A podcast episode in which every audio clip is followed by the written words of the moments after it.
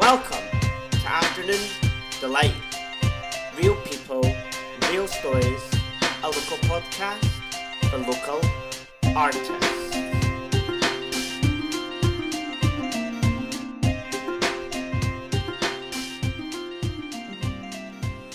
Oh, hello everyone. Oh my gosh, what a nice weekend I've had. It's been such a great um, weekend for me. I spent all morning working with the elderly for Valentine's Saturday doing drag and fashion. Apparently, I'm going to appear in a TikTok video, which is wild because I absolutely know nothing about TikTok. I thought that was actually a clock reference up until six months ago during the pandemic. That's, you know, I know that I'm only 26, but mentally I've got the age of like a 33 year old. Like, I drink wine most weekends, listen to music, read books you know, complain about men. I don't go on TikTok and know about any of these things, but apparently I'm going to be on TikTok with all these ladies dressed up to the nines, voguing um, to Madonna, Vogue, obviously. And uh, yeah, that was what my Saturday morning was spent doing. And then all afternoon for Valentine's w- weekend, I did a photo shoot wearing a gorgeous dress of all the places I love in Edinburgh. Calton Hill being one of them. and yeah, I had such a wild afternoon, and then I came home, gutted my house, fed my cats their fabulous treats because I got them some Sheba wet food for Valentine's weekend because I love my kitties. And I had a glass of wine, and I'm now going to record this because this is going to be so much fun to get this going. You know, it felt authentic to have a wee glass of wine before inter- um, introducing the guest for the second half of the double bill this weekend, which we're going to be doing every weekend now up until the um, beginning, sort of middle of March. And then I'm going to take a two week hiatus because I've got to recharge my batteries. And I'm also going to be filming something during those two weeks, which I'm very excited to drop. So, yeah, let's get down to business. This is going to be such a great interview to share. I think for me, the fact that I worked with the elderly this morning is quite apt because I felt like I was sort of, in a way, being a key worker, giving back a little bit. And the next guest we've got is actually a key worker, in my opinion. You know, we, we can't dispute the NHS. I don't really feel like we need to clap for them every Thursday. I think we just need to give them a pay rise, you know, you Tory cunts. sorry, not sorry. Uh, I think we need to give them a pay rise, 110%. But until then, we're probably going to have to do that thing that we're going to have to let them come on the podcast and talk about how amazing they are it's such a privilege to introduce this young lady. I say young, she's same age as me, but actually, wait, she's like a year or two years younger than me, actually. Well, we just won't tell you what age she is. But Kathryn Leggett from Dietetics in Detail is an absolute superstar and hero right now, working as a dietitian in cancer formerly in Fife and now in the Western General, which is very funny because I am under the Western General with my lovely dietitians who take very good care of me. I won't name them because that's probably a bit inappropriate. However, if they are listening by any chance, then shout out to both of you for keeping me well the last, oh God, how long have I been in that unit now? I'm 26, 17, oh God, nine years nine years and you're still putting up with me. What a wee shame. when I say that, by the way, I just mean that they've not went on to other things or that I've not moved because my dream was always to move to London, which now that I'm keeping well, who knows if that might happen. But enough about me. This is about the Scorpio, Queen of Queens, uh, talking about her um, work as a dietitian and her tips and advice for people right now during the pandemic. Please give your warmest welcome to the gorgeous Kathryn Leggett from Dietetics in Detail. Hello, everyone. Welcome back to another episode of Happening Delight. Now, this is going to be an interesting episode because for the first time, I mean, I consider all my guests in ways key workers to sort of the arts and the industry and to everyday life. But I think particularly this guest is to their heart and to the world a key worker in different ways. And we have got a trained dietitian and absolute icon from Dietetics in De- Detail, the gorgeous and really honestly such a such a lovely soul, Kathryn Leggett. Hi, hello. How are you? I'm good. How are you doing today? I'm good, thank you. It's do you know what? It's been a weird couple days. I don't know if you've been feeling this, um, just in terms of personally, not just work wise. Like there seems to have been sort of a Mercury going in retrograde and everything's it's ours. I just feel like the snow has just like thrown us all out of whack. Like no one knows, no, like what's going on. yeah. You especially being sort of an NHS worker, this must have been quite difficult for you to get into work. I can't really assume, but has it been difficult with the snow? It's actually been lush. Like I've been walking to work and like taking pictures of the snow, but I was also like, oh, if I fall over, I'm going to the hospital anyway, so it's great. you to. So I'll give a little bit of a backstory and then I can let you introduce who you are, like every episode of Afternoon Deelight. Um, me and Kath have known each other for years. One of the things that kind of brought us together, which is really funny that it was anniversary for a few weeks ago, was Wasted Youth, one of my first shows that you came as a fan and, supported and were in the audience with my friend Lena. You ended up both coming on your own, but seeing each other through QMU and going, oh, do you know what? We'll sit together. And um, we've often had quite a nice friendship on social media, but it was during the pandemic that we actually said, do you know what? Shall we actually meet up as friends in summer when it was allowed? We started being like wine pals where we've got CCs, uh, have wine inside my house, even have wine outside and go for a wee coffee and a wander. So it's so great to kind of, I think for me, one of the things that was lovely that came at the pandemic was actually us becoming real friends. Oh, that's so nice. So, Lovely. and I remember we, I'd obviously for a while, my listeners, I used to do um, YouTube videos. These were very brief and few, but we did a sort of healthy mind versus healthy body. And Kath came on as a dietitian, giving advice for people that were sort of struggling to either maintain or put or lose weight. So we kind of got you on to do that. And we're kind of doing a similar thing with this podcast episode, aren't we? Yeah, basically. So, I mean, last time on the YouTube, I just remember talking about Activia yogurt and how much I love it. so funny because what I literally had before when I was running to make a cup of tea was a quick Activia that you got me into, Kath. So, I just love that you texted me one day and you're like, I've just had the intensely creamy one. I was like, yes, Danone, if you ever want to sponsor me. I'm going to tag Activia in this episode. oh my gosh, yeah. So, can you introduce yourself to my listeners? Yeah, hi everyone. Um, I always sort of joked that I had a face for radio, so here I am. um, I'm so awkward, so please, yeah, be patient with me. But I'm I'm a registered dietitian. I work in the NHS, and I have an Instagram as well, which I've been using to sort of well, initially it's for me to reflect on on what I do, but also to educate other people. And I'll come on to talk about that a bit more later. Um, but yeah, so people have different ideas about what a dietitian is and what they do.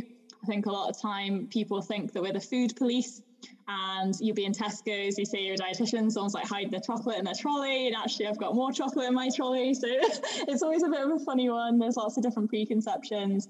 Uh, but actually, a lot of my job is helping people put on weight um, which is great because you can tell them to have all the chocolate, cream, and cheese that they want. So yeah, that's what I do for a living, which is great.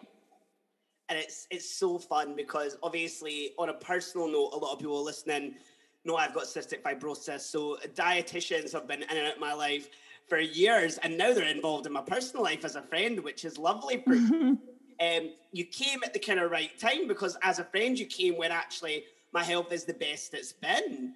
So, um, you know, I don't worry about kind of saying to you, oh, do you know what? I'm eating all these kind of things just now. And you're like, gal, you get that like uh, grub, like, like yes. chocolate in the trolley. Like, you mean how we love a wee snack and stuff. So, yeah, I think that's funny, that food police analogy, because I do know friends uh, in the past when I would say I was going to a dietitian at hospital when I was in high school, I'd be like, oh, are they telling you you have to watch what you eat? And I'd be like, no, they're telling me to increase what I'm eating um, yeah. process. So yeah, it's really mm. interesting. Um, so thank you for that beautiful introduction. And oh, thank you. And I must just say as well, sorry to interrupt, it's actually really nice as well to be friends with you where your health's in a good place because obviously a lot of the people I see are quite poorly. So it's nice that you're you're not. yeah, and you obviously have seen the journey as well because you came to the honeymoon period when I was kind of at my worst. Yeah. seen sort of as a spectator on stage and on social media, oh, Jordy's really not well. They're going into hospital a lot. Hope they're okay. Let's drop them a wee message to say, hope you're feeling okay.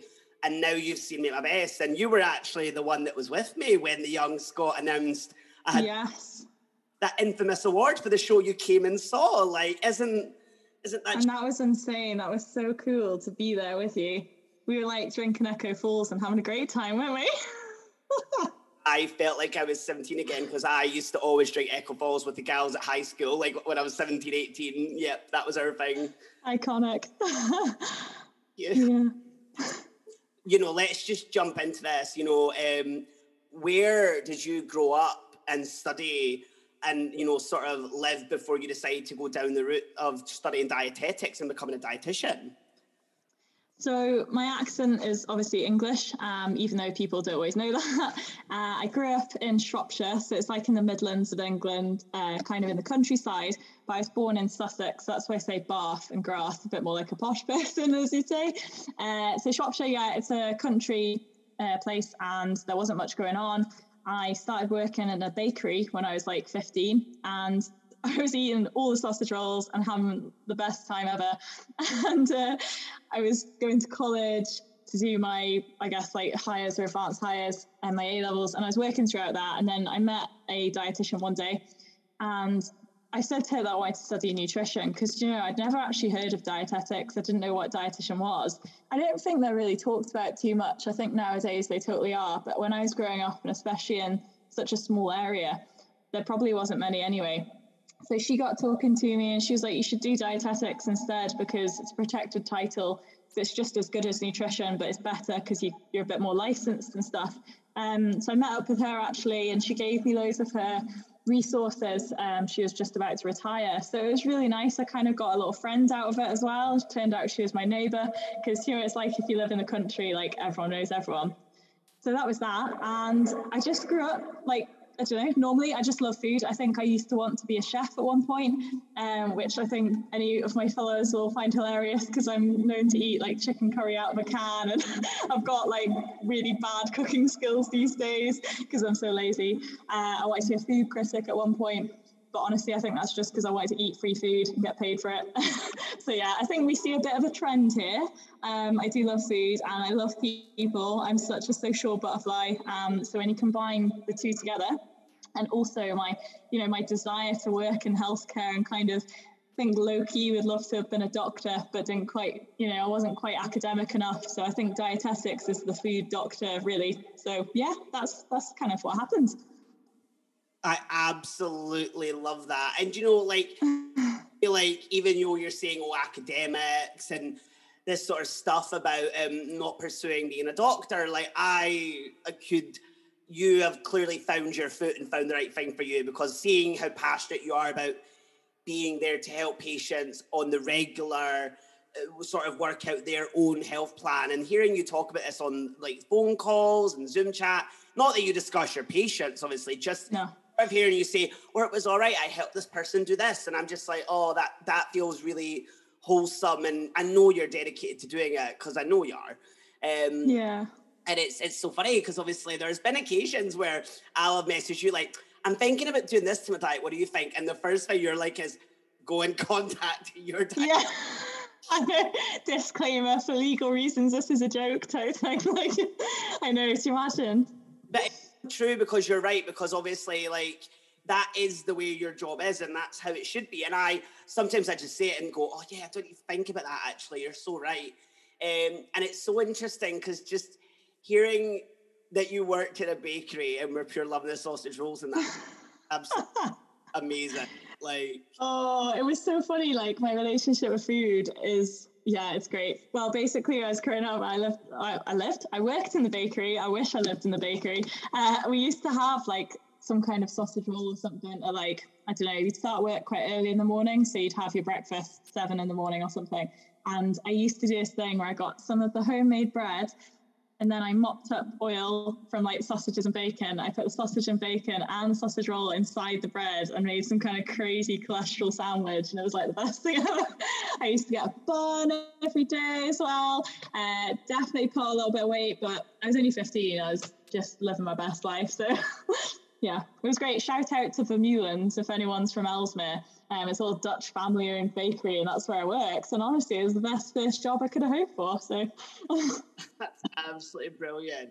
Do you know it's so interesting hearing you talk about all this passion? You know what?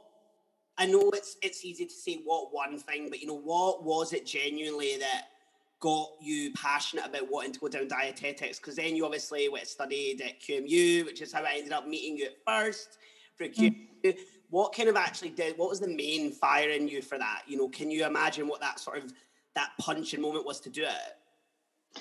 Um, I think it was seeing beyond food. So like up until I realized I wanted to be a dietitian, I kind of saw food as just something to enjoy and something that made people happy, etc., etc. Obviously, know that you need food to live, but then to really discover the science behind it and how we can treat different people with different diets, I just thought it was so fascinating, um, and the impact that nutrition can have on people's health, but also the psychological impacts. So yeah, I just think that must have been must have been it for me, really. That's so interesting because I have felt like for me just with having cystic fibrosis, there's obviously such a dependency on calorie intake. Mm-hmm. Me with this, I've actually noticed at the moment CAFGO and CF community came about and I started that and I changed my diet completely because my diet's just not the same as it was before. And you know that obviously from personal um, stuff, but it's not. And I felt a massive shift in sort of me by having control. And I know this is an interesting thing for me, but I think for me it was the fact that with this new CF medication, I was instantly given a you can actually choose what you want to eat now and you have the choice here. And that relaxed attitude to made me really enjoy food because I used to see it growing up as a you need to cram this in you to stay well. Yeah. And I'm like, and now I'm in a position where it's, well, you can actually sort of get this number in you and enjoy it throughout the day. And I'm like, oh wow. And that Yeah, and I yeah. I remember when you were so excited, you were like, I had a salad. Like, you were so happy to have had a salad and not have to worry about the calories and the protein. I just think that's fab. So, yeah, it's totally the other side of the coin, isn't it? You're so right. And it's so interesting because for me, like, that was the thing that my mum couldn't get her head around. She went, You're having like salads for dinner and lunch. And I was like, Well, what? I don't need to have like like a chippy every day anymore. And she was like, oh, that's amazing. And I was like, yeah, much better all of a sudden. I don't feel sluggish all the time. And and that oh. and that's not judging people that do have takeaways all the time because let me tell you, I usually buy pre-made salads from Tesco. I can't be fucking bored cooking. But it's still it's it's such an interesting thing. So you know, I guess this is such a, a silly question to ask in a way, but I think to get in the mindset of a key worker, I would like to ask this, and you can feel free to disclose as much as you want. But yeah. what was work like probably maybe four weeks before the pandemic hit? Uh, to be fair, I was actually on holiday like the week the pandemic hit. So I was buzzing to go to Paris. uh, my workload didn't really change too much just before the pandemic. I think because we knew about coronavirus and it just kind of seemed far away. Um, there was a bit of fear, wasn't there? And there's a bit of unknown what's going to happen to the hospitals. I was working in Fife, so I knew that it was going to be worse in London and bigger cities. I knew that I was in quite a good position to be in Fife because it's smaller. Um, and my caseload really back then was quite a lot of people going for chemotherapy and treatment. So in that sort of area, is quite uncertain and worrying what's going to happen to people's treatment regimes and where are they going to go and also the fear that someone that's that vulnerable might catch it and, and what are the consequences of that. So yeah, it was kind of just an uncertain time. I wouldn't really have called it that stressful because it hadn't really hit. It was just more like what's going to happen. So that's really interesting because like obviously there's such a thing in the news and I know you obviously have to be mindful of what you say in terms of your work, but I think for me the news did I've got two friends that are key workers that are a physio and a nurse mm-hmm. different hospitals in Edinburgh, and they were very much like um, like you at the beginning. Right, we need to go through all this and get this going now. This is work, but it did become very much a like sort of not scaremongering, but a COVID nineteen. All these people dying, the hospital's under pressure, and everyone was scared to turn on Channel One News because of it. Do you know what I mean? Yeah. And I can, it was just weird. Sorry, yeah. go on. Yeah, I was just gonna say, and it must was it at any point a bit maybe scary for you having to go into work? funny. I've never really felt too scared to go into work. Um, I think because I'm young and and fit, I've not got any sort of health problems. But for me, the fear was was what would happen if I caught it at work and gave it to someone else. I was very happy to have caught it and wouldn't mind about being poorly myself, but I just was terrified of giving it to someone else and being part of of that. So, but fortunately, I don't really have anyone vulnerable up here. Um, my family are all down south, so I don't really have anyone at risk that I would have been passing it to. But remember at the beginning of the pandemic, no one was wearing masks and I remember, you know, me and my one of my colleagues were like, "Shall we buy a mask? Do you think we're going to need them for the supermarket?" And it, was just weird. You just look back, don't you? And that just wasn't a thing, was it, to wear a mask? And even in hospital, I remember the first day that you'd go onto the wards and you'd have to wear a mask when you got into the ward. And then you know, by now it's like you wear one literally constantly, except when you open your mouth to put a sip of tea in. so yeah, it's very strange. And I remember seeing like little posters going up like, oh, this is a red area, and there was red arrows on the floor, and I was like, oh my god, I'm going into the danger zone. It was just very strange, yeah. That's so interesting. You see it like the danger zone. That's so interesting because when, yeah. when I had port flush at Western, and you sort of heard this tannoy when I go in saying please do wash your hands and wear a mask. And I was like, the fuck is that? Because normally it's like a bit like an airport. I mean, I'm going in and yeah. an airport right now. Like, please watch. Oh I was howling. See, when I first started, because I started working at the Western uh, on Monday last week, and everywhere there's these little tannoy things on the walls. And as soon as you go kind of near it, it's like sensor triggered. So it'll just be like, please maintain social distancing. See, but yeah, it is good though. It's like a constant reminder. But yeah, it's good. That's so funny. And it's, it's important for safety, but yeah, it's quite funny. I know. I could have done with her maybe like four years ago when I was dating this other guy. Please maintain a safe distance from him. Please do not go near the Tories. so it's so interesting hearing about this. So, in terms of the NHS stuff, you know, was there a lot of emphasis in the first few months when masks and PPE became a thing and sort of COVID restrictions? Did work get harder, like in summer, for example, just before things were restrict restrictions were lessened in August, etc.? Was it getting quite like difficult and strenuous? It was just exhausting, I think, mentally. It still is. And like anyone working at the moment will say that as well. And particularly in summer, it was just like, oh, is this not over yet? And then you'd be going out to the park and being responsible and you'd see all these massive groups of people just totally not bothering about the rules and it was frustrating to see like it made me want to be a karen and just go up to them and be like stop doing this you're breaking the rules but like i don't know it's like you can't and then the police weren't really anywhere to be seen and it was just annoying like that was the main thing and i was like i'm still grafting away it's beautiful sunshine and i don't have time to enjoy it because i'm working and everyone else is just having a great time but then you know, you step back and you're like, oh, these people have maybe not got a job, and you know, a lot of them are young people. What a rubbish, rubbish time for them.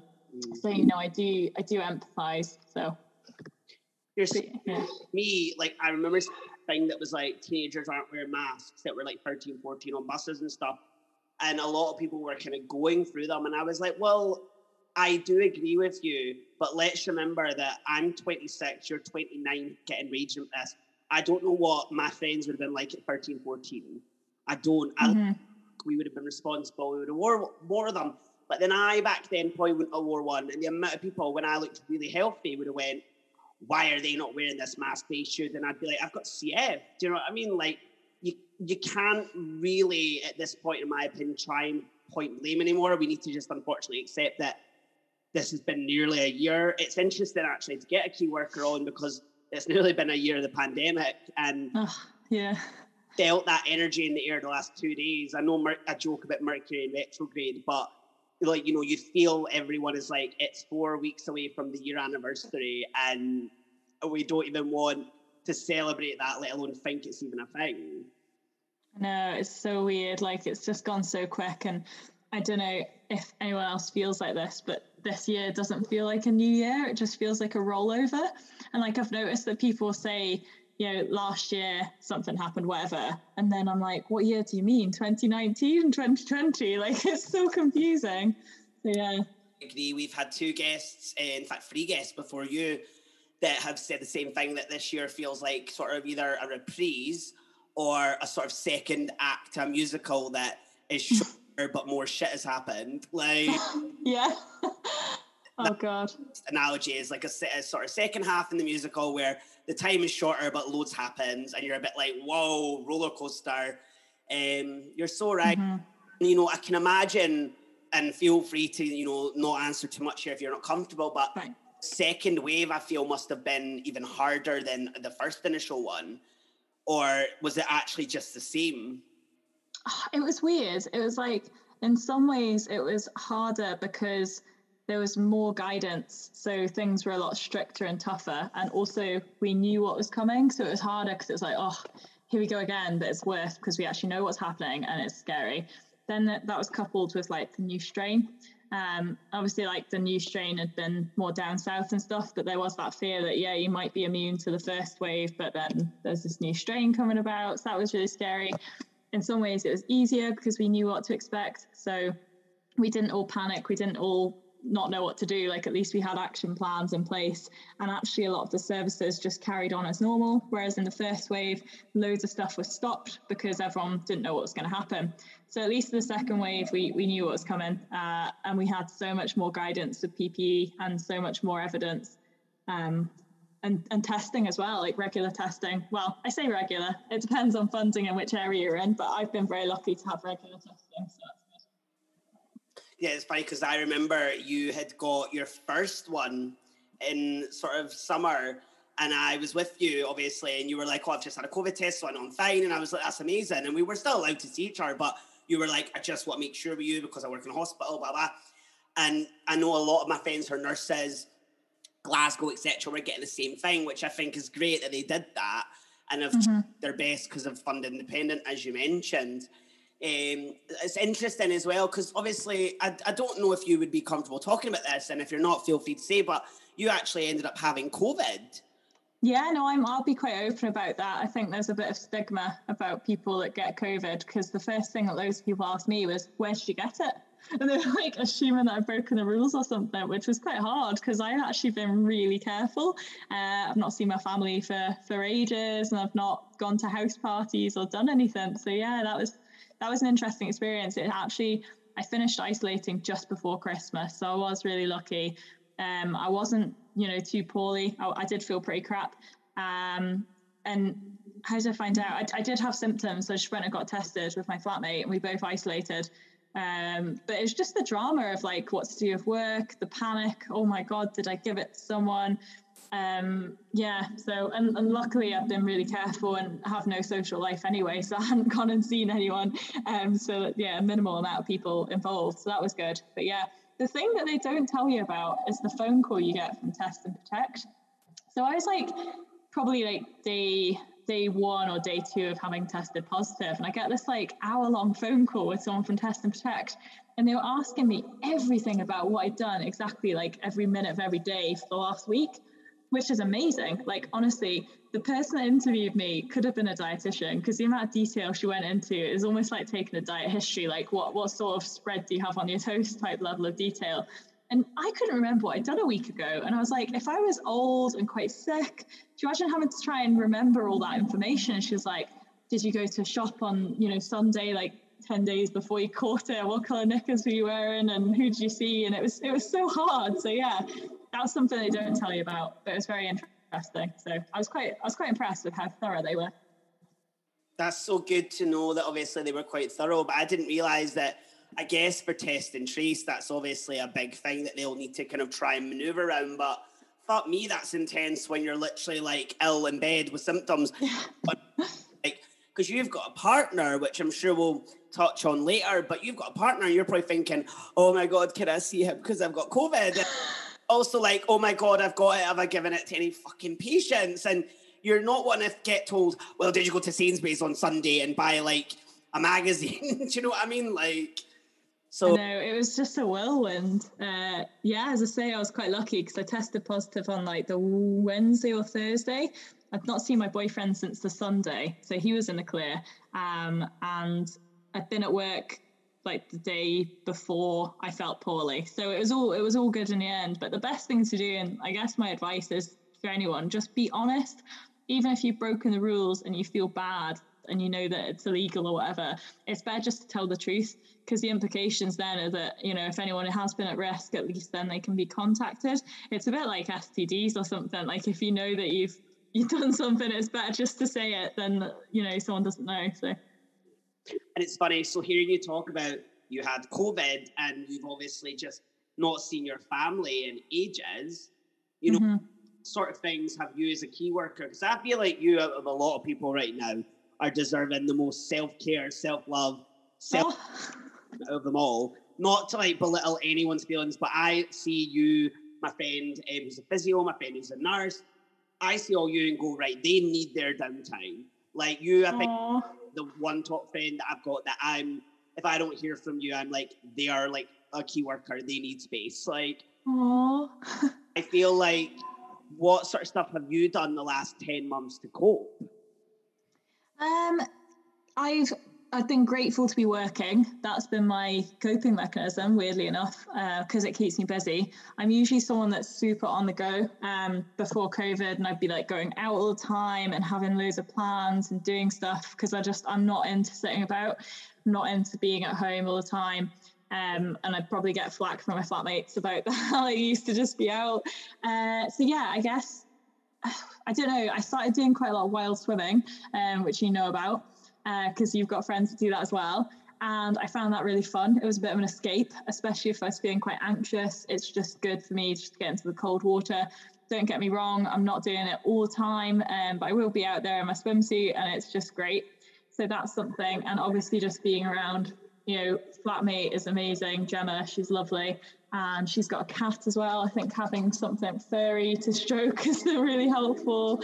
And just singing in the shower, I don't know, I'm really easily pleased. So I think that's probably that's probably about it really. And um, having more takeaways probably like i'm not ashamed to admit it at the beginning of the first wave and uber eats and delivery were just being absolute angels and giving nhs people like free takeaways i definitely used and abused it i had the best time i was like oh i'm sick of pizza oh can't be bothered to have chinese I mean, a novelty soon wore off, but yeah, things like that. I don't know. It's like you've got to celebrate the little things, haven't you?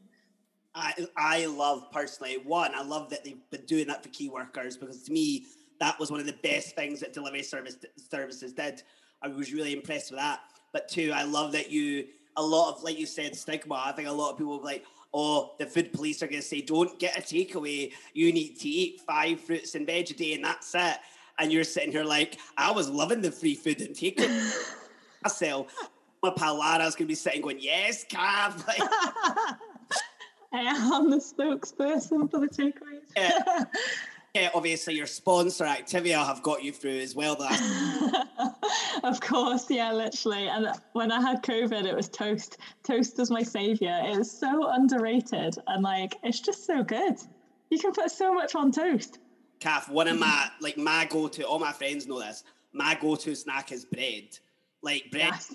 cheese, like cheese and herb sticks, garlic garlic bread, bread in it, and like act just like can spread in it on bread. You can spread marmite, hummus. Yes, your mom might love it. I'm into that. just honestly, you're great.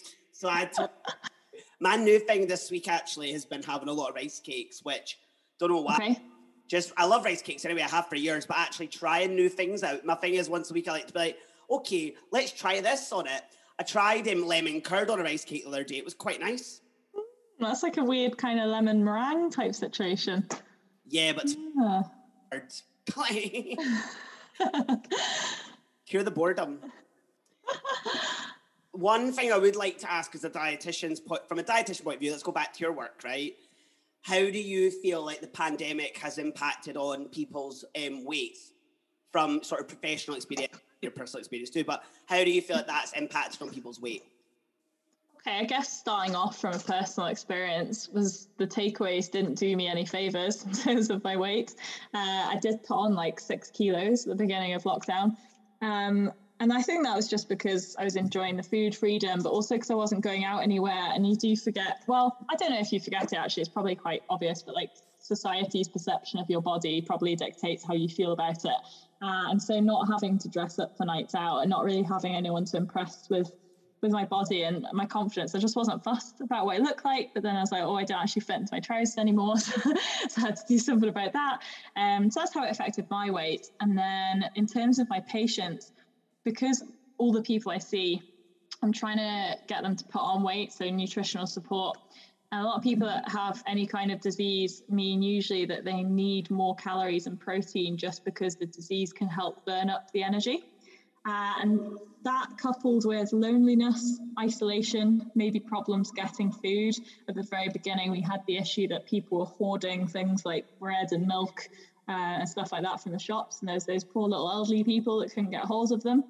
A lot of our advice would be things like milk and store cupboard ingredients that people couldn't get access to. So that was a big problem.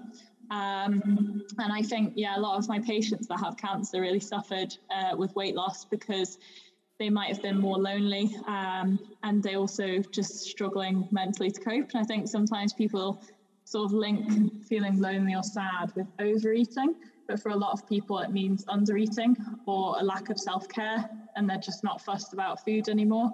So yeah, it's it's really sad actually, uh, and sometimes it's something as simple as uh, in hospital, patients used to have visitors come in and bring them food, and if they didn't like the hospital food, they'd rely on that. And then since COVID, there's less visitors and sometimes no visitors at all.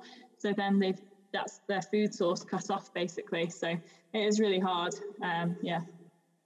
That's like so insightful. Thank you for sharing that because you're breaking a lot of sort of stigma and judgments. I feel that a lot of people listening might go, "Oh, like people have been eating loads because they're in lockdown, and people are maybe eating too much, and people are putting on a lot of weight." I mean, I know I put a lot of weight on when starting Kaftrio, which is amazing. But I also just think to myself, you know, one thing me and my dietitian spoke about was coming off the peg feeding. And I'm so glad I managed to do that. Obviously, a lot of people listening know this, but a lot of people don't. That I managed to stop peg feeding, which I've done since I was seven year old. And I haven't touched one since September. I feel like saying that, like, I haven't touched one since like I've not touched a drink. but it's obviously great I've not had to.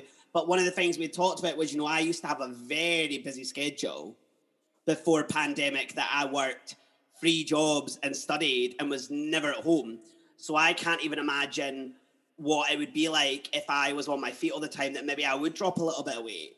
And these are things we factored in that now the pandemic, obviously the vaccinations are rolling out, which is amazing.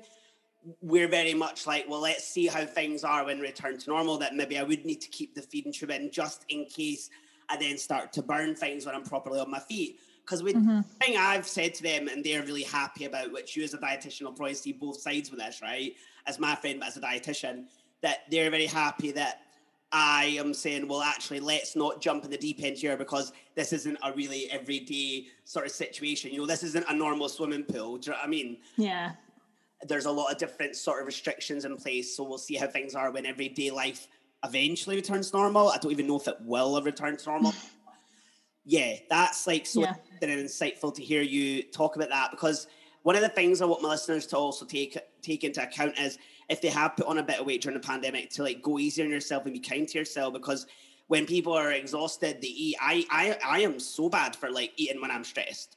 And I don't even think it's bad because I usually when I stress burn a lot of energy. That's why I end up hungry. Um, mm-hmm. but I know that you had spoke on Jordy's Juice about this before that a little and often approach is quite useful and also that you know it's easier to you said sort of how let you rephrase it because obviously maybe i'm paraphrasing it but you were like it's better to put on a bit of weight and then you can lose it rather than sort of lose weight and then have to gain it back am i right yeah you've done your homework and I, I always think like sometimes people come to me they've lost loads of weight through Slimming World or you know other uh, weight loss agencies are available, uh, and then they struggle to put it back on, and it's so hard to put on weight. I think you'll know this totally, Jordy. Like honestly, putting on weight is so hard because you're fighting with so many different factors. Whereas losing weight usually is just a calorie deficit as well as all of the psychological stuff. But yeah, totally. It's just. Mm-hmm. This brings me on to my next question for you. Dietetics in detail you know, what made you? I know it's probably a, a daft question about what made you, but what made you kind of decide to start you up your own professional Instagram account that I love? So shout out to that, by the way. I always love stories and posts. Oh, thanks so much. This is the plug. Yeah, I feel like an influencer. No. So, like, when I graduated uni, I just wanted to document what it would be like to start working. Uh, kind of because I've always been quite a reflective person, and part of being a dietitian is about reflective practice. It's about looking back at what you've done, what went wrong, what went really well, and what can you do next time to improve yourself obviously that principle applies to a lot of different careers and jobs and just life in general. Um, so did the Instagram. Also, you know, who doesn't love a bit of validation online? So I started just posting stuff about, you know, what it was like to be a dietitian in the NHS. I think initially I didn't want to be the person that was giving advice. Uh, definitely not anyway, because I can't really do that tailored advice as well. I, I wasn't interested in being like a body positivity account just because I don't do that for my job usually. Like it's it's nutritional support that I do, um, and I wanted to be a bit different. I think because I didn't know anything about dietetics or dietitians when I was wanting to be one. I wanted to be something that people could look then. Oh, what does what, is a dietitian? You know, and see that, and just that would hopefully inspire people to do it. Because like you'll know obviously how passionate I am about it. I'm just like, I'm not greedy. I want to share it with everyone. So started doing that. And, and actually a lot of the messages I get from people who are either at uni and want to know more about what it's actually like once you graduate, or people that might be like 16, 17 doing their A levels or their Highers, uh, whatever, uh, and just like, should I be a dietitian in terms of what does it entail? I remember a while ago I had an NG tube inserted. So it's one of those feeding tubes that goes through your nose and into your stomach. And I did it because I wanted to see what it's like for a patient to go through. But I had I posted on Instagram and loads of people were like, oh my god do you have to do this as a dietitian? They were like i think i wanted to be a dietitian but now i'm not too sure if you have to do things like this. And i was like no no no. No. i literally volunteered to do that and i don't want to put people off for it. So yeah i think hopefully it's a bit of an educational resource. Um, and it's also good for me just to see you know how far i've come in terms of my learning. So yeah. For me seeing that post where you had done that ng tube as someone that had those when I was like sort of six to seven and a half, and then I got the button fitted when I was eight. Like seeing you do that was one of the most inspiring things I've seen for it to happen in 2020. Like, oh, it's so nice. And I know you're so bashful and go, oh, you're so nice, thank you. But that for me was such an incredible thing to see as someone that went through that personally for a health reason, to see mm-hmm. one that I envisioned if I had been that eight year old and I had seen my dietitian you were my dietitian saying, okay, mm-hmm. I've had this done and I know what it feels like and I am here, I'm going to be here to watch, to like listen to like nurses, blah, blah. That would have been one of the most amazing things to have seen as a child. And that's why I feel like you working in dietetics that if you've got patients who might need to get that now, you can say to them, I've actually had it and I totally get it because I wanted to know what it felt like for you. And that compassion and empathy is really something that I think a lot of people listening to this podcast could take away from you is how compassionate and caring you actually are. Oh, thank you so much. Yeah, I just I think it's always good if you're going to try and recommend things to people to, to to know what it's like, and that is empathy, isn't it? It's to know what it's like to go through someone else's things. And it's even a bit like those supplement drinks. You'll you'll know about them. So like high energy high protein some people call them build up drinks. They're they're not for bodybuilders in the gym. They're for disease related malnutrition usually. And uh, you know you go to patients will quite often have a preconceived idea of what they'll taste like. And they'll be like oh they're horrible or you know some people absolutely love them. I try to be very un unbiased because if you act like they're horrible, of course, someone's not going to like to drink them. So I did as well back in like, was it September? I did like two days of just drinking them and I had no food because people that have got uh, inflammatory bowel disease sometimes have to go on a sole sort of milkshake style diet to rest their gut. And I was like, do you mm. imagine just not biting into something and imagine just having to drink these drinks that can be quite sickly? So I did that. And sometimes nurses or doctors, like especially junior doctors, will be writing patients up for them when the patient's not well, or maybe they're just like, you know, struggling with everything. And I'll be like, have you ever tried one before? And I've taken doctors into the kitchen before and said, oh, do you want to try one? They'll have one. And they're like, oh, is that what it tastes like? So yeah, it's really good to to try and be in people's shoes. Yeah, certainly. That's absolutely incredible. I just think you're such a beam of light in this shitty world right now. Oh, you should have seen me today. That we had this new product. Uh, I'm not going to mention the brand name, but it's like super, super high calorie and high protein. And there was one that was a hazelnut flavor, and it was so delicious. I was like, I hope I don't get hooked on these. so you had to try them just to make sure that when we're recommending them, we, we know what they taste like. And they're so good, like some of them, amazing. How is it feeling for you going into a new job now? Like, how has that been? Uh, in a word, excellent. It's just been so good. Uh, I absolutely loved my old job in Fife. I haven't got a bad word to say about it. Uh, it was an excellent first job, and the people were incredible. I learned so much as well, and it really honed my skills and just sort of made me realize what I was interested in. Moving to a job in Edinburgh, though, has just been such a great thing for me. Um, I guess first and foremost is that I live in Edinburgh, so it's so much more accessible. I don't have to rely on public transport or car sharing or anything like that means like get 45 minutes to an hour of physical activity in the morning and in the evening as well, uh, which isn't a bad thing.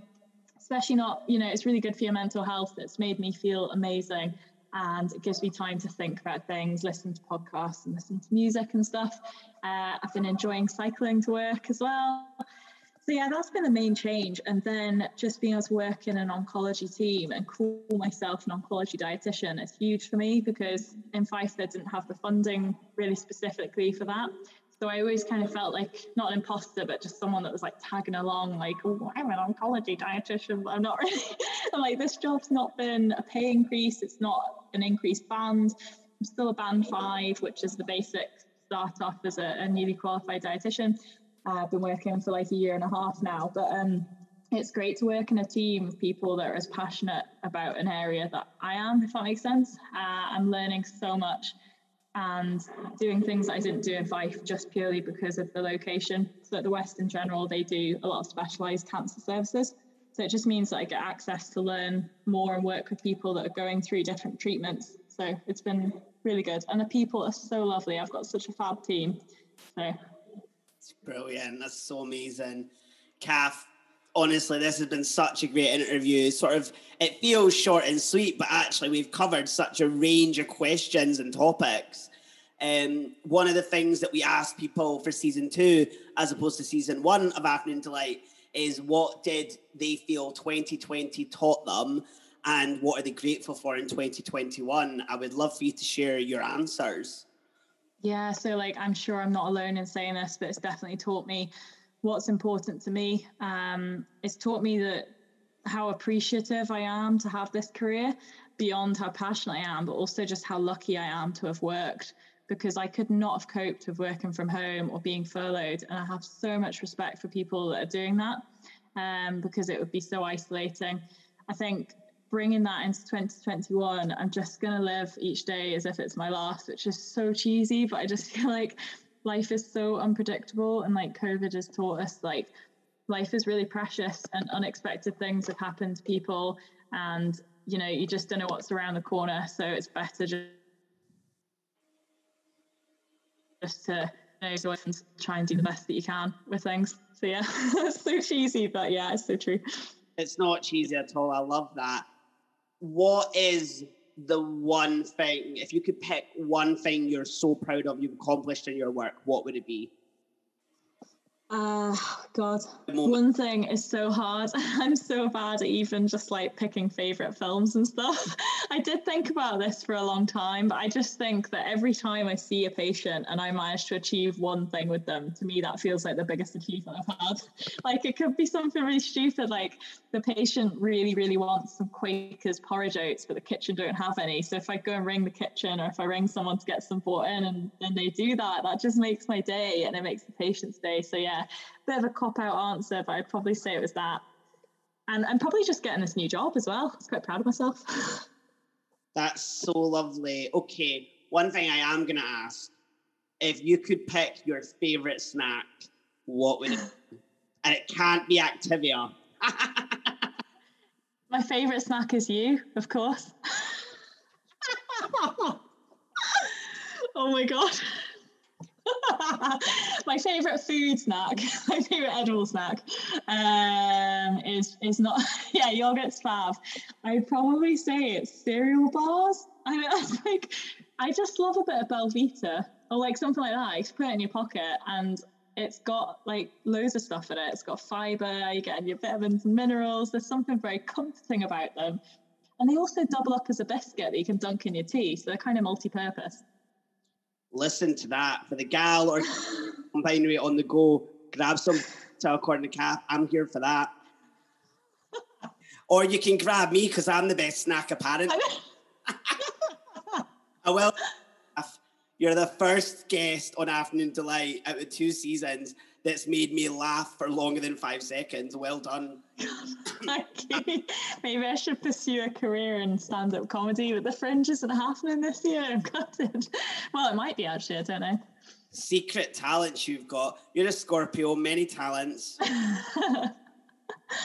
oh, this has been such a lovely interview, Kath. Honestly, I'm just so glad that we managed to blossom a friendship in 2020. And I can't wait mm-hmm.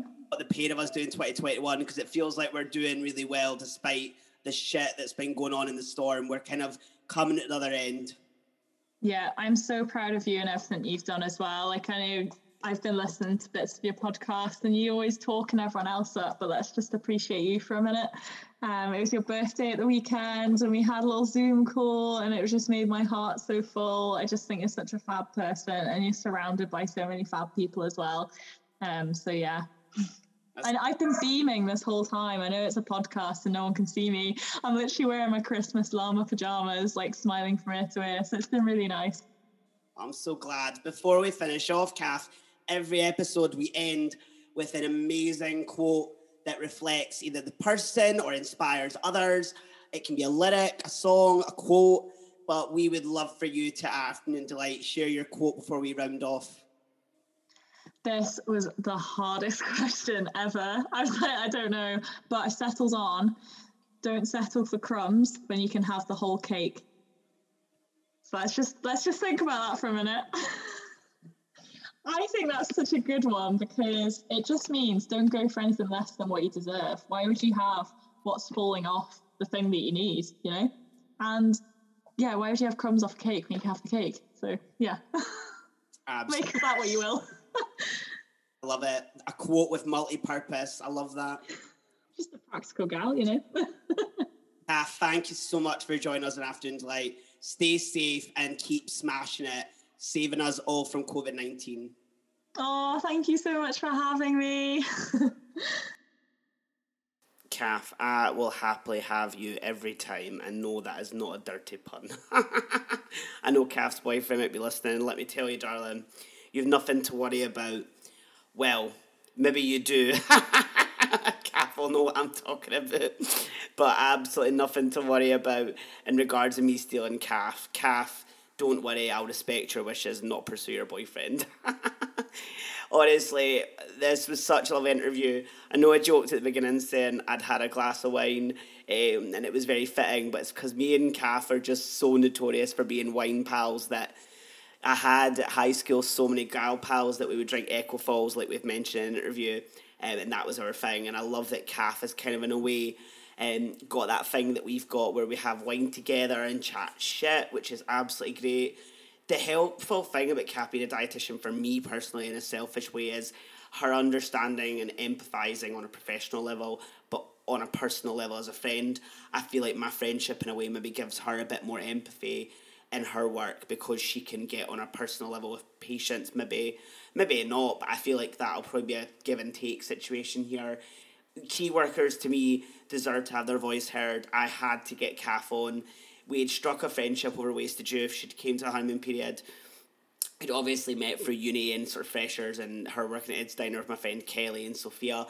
It was just such a lovely friendship for me that I am grateful for in 2020 that me and Kath managed to finally get a meeting in August and get wine when it was allowed inside my house and then go CC's regularly for wine and tequila, which, God, I've never drunk tequila since because the hangover was hellish. But the amount of times me and Kath genuinely have had such great times together, and I will always treasure and hold it with me that she was there with me for the Young Scot Arts Award first win because for me, that was a big moment in my life that I got to share with her. And I hope she understands for me that I treasure that. And I hope she gets to treasure that too. She's an absolute icon. The interview was just so hard to tea, calling me a snack. I mean, I'm, I find that hilarious. I think she's a snack. Um, you know, I could keep having that snack. but honestly, it's it's um, incredible to talk to key workers right now who have still got the time to offer their time because I'll be honest, like interviewing Kath, I thought to myself, is she even going to be able to free up any time for this? She's just moved jobs, she's doing all this, but absolutely um, fine. It was funny because before we did an interview, she was quite worried about time. I said, "Oh, why is everything okay?" She goes, "Oh, just making dinner, getting stressed about the time." thought, dietitian in work, dietitian in the house, love it, and she's an absolute um, hero right now for the NHS. Anyone that's listening who's got family, friends in NHS, send them a text message telling them how much you love them and you care about them because right now they really need this. I've had half my vaccine done. I'm so bloody um, proud of scientists and NHS professionals that made that happen, people that offered themselves for the vaccine um, trials. I'll be honest, the side effects were a bit difficult for me because I haven't been ill for so long. But I wasn't that ill, but it was like having a cold. And wow, can't believe I'm going to say this, but how grateful am I that I was ill for two days to then realise how well I've been because I'm reaching one week away from a year of no IV antibiotics, which I know Kath, seeing me at my worst and now seeing me at my best as an NHS professional and a friend, and even if my dietitian's listening to this, I know that they'll get teary knowing just how much of an amazing thing that was for me to come out of 2020. So thank you so much for joining Afternoon Deelight. Please keep an eye out on Kath's Dietitian Instagram. She's incredible. The NG Tube moment for me sets her apart from the rest. I can actually thank her enough as a patient for that. The, when I saw that Instagram post go out, I cried and I messaged her straight away. I'm crying now, actually, thinking about it. Um, so thank you, Kath, for being such an amazing person working in NHS, and thank you to anyone from the bottom of my heart. I dedicated my award actually. Before we finish this, I dedicated my award to the NHS staff that got me here to this point, and I will continue to do so, whether it's a Pride of Britain, an Oscar, a Tony, an Olivier, or even just a certificate for the Duke of Edinburgh, whatever it is. I will dedicate everything to them because they got me here, and this episode is dedicated to all them, especially Kathryn Leggett. Please do subscribe, give Kath a follow. I'll be back next week with one of my favourite DJs from Edinburgh who moved to Berlin. Very excited to share that story with you. We've got Eva Crystal Tips, and I'm going to keep the next guest a surprise, but a very good surprise if all of you know what I'm referring to. We're going to keep it in the family, I reckon, this week. Stay safe, lots of love to you all, and remember to breathe. Afternoon Deelight. Real people, real stories, a local podcast for local artists.